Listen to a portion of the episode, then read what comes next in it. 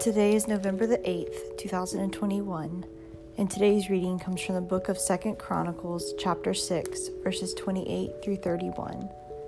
It says, When famine or plague comes to the land, or blight or mildew, locusts or grasshoppers, or when enemies besiege them in any of their cities, whatever disaster or disease may come, and when a prayer or plea is made by anyone among your people Israel, being aware of their afflictions and pains, and spreading out their hands towards this temple, then hear from heaven your dwelling place.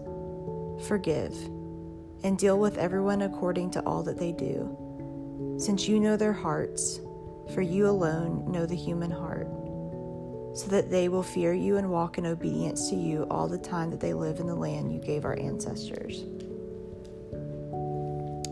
That's the word of the Lord, and this is the word account based on the scripture. It's not if hard times come or if people will treat you wrong, but rather when. This has nothing to do with optimism or pessimism, and everything to do with sin.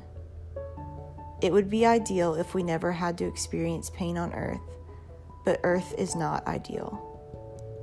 So instead of living and waiting for impossible expectations, let's learn how to live in what is real.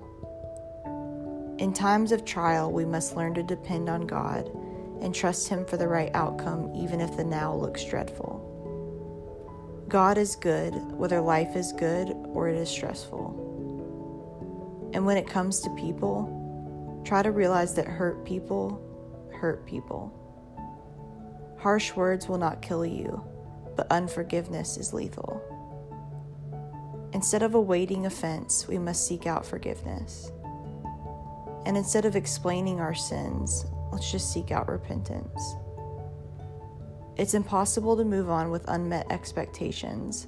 That is why we must only have an expectation of mercy. Our judgments do not change the fact that other people are worthy. They are worthy of love, forgiveness, and opportunities to try again. Not because you feel like it, but because God died for your sin. Forgiveness is a choice, and hope is too. It has nothing to do with what you want and everything to do with Christ living in you. So choose hope, choose mercy, and watch as God's peace drenches your life. We get to live in abundant blessings because of His sacrifice. Amen.